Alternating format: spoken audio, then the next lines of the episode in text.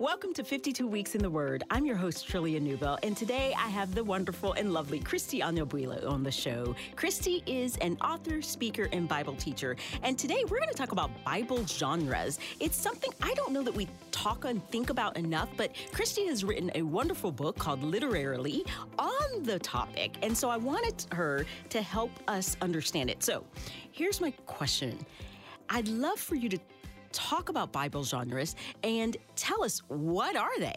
Thank you. It sounds like such a simple question. What are genres? But it is such a full question because I spent a lot of my time thinking about it. And I hope that I can encourage everyone to um, really consider genre and, and, and kind of add um, meditation and consideration of genre in your study of scripture. So, uh, genre funny word. Um, and it's a general word that means um, to organize or to categorize things, just in the way that we categorize books as fiction and nonfiction. We categorize music, jazz, gospel, country, R&B. We categorize movies fantasy, um, science fiction, drama, comedy. Um, so we are familiar with genres, is what I'm saying. Similarly, Bible genres help us to organize the books of the Bible. And in doing so, it helps us to make sense of how to read them, um, to know what to expect from each book. And the genres kind of show and tell the message of the Bible in a particular way through stories and speeches and poems and um, and songs and liturgies and prayers. And they help us to read the scriptures both literally, such as when we're given commands to obey or treat to hold on to, but also literarily, according to the literary makeup of the book or the chapter or the section of scripture that we happen to be reading. So genres provide guidance guidance for us, uh, not only in big picture ways of kind of knowing where we are in the big story of the Bible, but also providing us guidance on a specific passage, how to structure the text for study, whether we think about it and follow it as a plot or as an argument or as a letter or prayer or poem. So those there are elements that inform the kinds of questions that we ask of the text depending on the genre. So let me back it up a little bit, a little bit more. Think about the big story of the Bible. Like, what is the Bible all about? Well, better question is, who is the Bible all about? And so we know that the Bible is one story that is chronicling for us in epic fashion the story of our Lord and Savior, Jesus Christ. And so, why then, how do genres play into that? Well, think about it. the first five books of the Bible um, are the law. So, God gives his law to lay down his expectations for his people. He he gives the law in the context of creating, right? Creating a world and creating a people to inhabit that world. And then that people he gives very specific instructions to on how what he expects of them and how to live in a way that honors him. So those are the first five books of the Bible. Genesis through Deuteronomy is called the Torah um, or the Pentateuch. Then the next section of the Bible are the narratives, and that goes from uh, Joshua through uh, Esther. And um, those books are stories, not made up stories, his history. And so a lot of times with the narratives, you will hear them called um, uh, Old Testament history or Old Testament historical narratives, but they show us the lived experience of God's people through history and how his plan for humanity is unfolding. We see that as the narratives unfold, there are people live in ways that um, echo God's expectations of them, but oftentimes they also live in ways that are contrary to what God expects of them. And so we see that lived experience and we see how God responds and we see how people try to tease out what it looks like to live according to God's law. Then we have the prophets. the prophets speak God's word to his people, calling them. So the prophets are saying, hey, um, you guys are not living as God has expected you to. And the prophets will often go back to the law and they'll say, hey, this is what God's law says. This is how you're living. And now we're calling you to repentance and faith. So they speak God's word, reminding them of uh, reminding the people of God's expectations, and then calling them to repentance and faith warning them of the consequences of their sin, and then helping them learn what the future holds for them in consequence to obedient to um, obedience or in consequence to disobedience. Then, so we have the prophets, and they go from uh, Isaiah through Malachi. And yes, then we also have, oh, I skipped the poetry and wisdom books. So between the uh, narratives and the prophets, we have poetry and wisdom literature. So we see um, Job and Song of Solomon and Ecclesiastes in the wisdom literature. We see Psalm, the book of Psalms in the poetic literature. And what the poetry is doing is recalling history. So going back through the narratives also going back through to the law and it's recalling history and God's law through prayer and song and liturgy and calling God calling God's people to worship and to remembrance. And then the wisdom literature is what does it mean to live under God's law in specific aspects of life?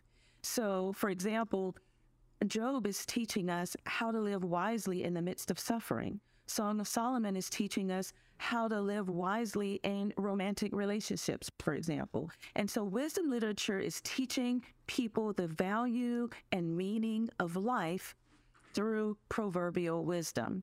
Okay, so that takes us through the Old Testament. And now in the New, New Testament, we have the Gospels and Acts. And these are generally narrative, but this is if the law starts with God's expectations of his people and how they respond through the narratives and through the poetry and the prophets, then the Gospels and Acts are God's law lived, personified in the person of Jesus Christ. That's the Old Testament. So now in the New Testament, we have the Gospels and Acts. And here we see God's law embodied in the person of Jesus Christ. The Gospels and Acts are generally narrative, but they singularly focus on the life and teachings of Christ, our Savior, whom all the Old Testament history and prophets and poets anticipate, who was the only one who perfectly lived out all of God's law, all of his expectations. And so when we move into the New Testament, we are really getting a fuller picture of God's expectations for um, his his uh, for Israel and um, the people that he is calling to be his treasured possession. And in the New Testament, we see God's promise of the Savior fulfilled in Jesus Christ, and then how we live that out as a church. And that's exactly what you see in the epistles. They are letters written to churches and to individuals to instruct them and to logically clarify the teachings of Christ and helping us to see how the church should live in light of the gospel. The Gospels are Matthew, Mark, Luke, and John, and then the book of Acts we're putting in there because it's another kind of history or narrative uh, portion. But then we have the epistles, and they're going to take us through um, Romans all the way through uh, Jude. And then finally, we get to the apocalyptic literature. And this is highly symbolic content that people are afraid of, but don't be afraid of apocalyptic literature. Why? Because it's focusing on what is referred to as the end times. And apocalyptic just means um, re- reveal, like revelation. It is the revelation of God and how history will come to a close and how eternity will be in its fullness. And so it focuses on what's referred to as the end times and shows us, um, again, where history is headed and gives us a glimpse of, of eternity. And as we move through the genres, remember we started off with the law telling us God's expectations. Well, in apocalyptic literature, when we get to the end, we're going to see God's law not just perfectly lived out, um, in Christ who came to earth, but we get to experience as God's people, as the bride of Christ, um, in our glorified bodies and in the new heavens and the new earth, we get to live out God's law as He had always intended. And that is the beauty of um, the book of Revelation, but it's also the beauty of the climax of this full story of God's redemptive God's redemptive plan. And so the genres are kind of ways that we can hone down uh, what, where we are in the story. But together, if we look at them as a whole, they are telling us the story of God's redemptive plan. Yes, I actually um, quote you in 52 Weeks in the Word, in my book, 52 Weeks in the Word. Um, I quote you on page, so for those of you who have the book and you're reading through, if you look on page 59, you will find um, where I list the Bible genres. And I quote Kristie.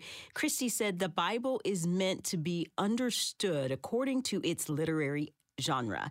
We say literary genre because the Bible is an inspired work that uses conventional literary techniques to aid our understanding. And that's where I want to land our plane and also pray. Thank that, that we would gain understanding as we think about the genre, as we think about the way that it was written. Um, and, and it was all intentional and really actually remarkable if we look at the scriptures and think through it um, this way. So, Kristie, would you pray for us um, briefly that we would gain understanding as we're reading the word? Yes, I would love to.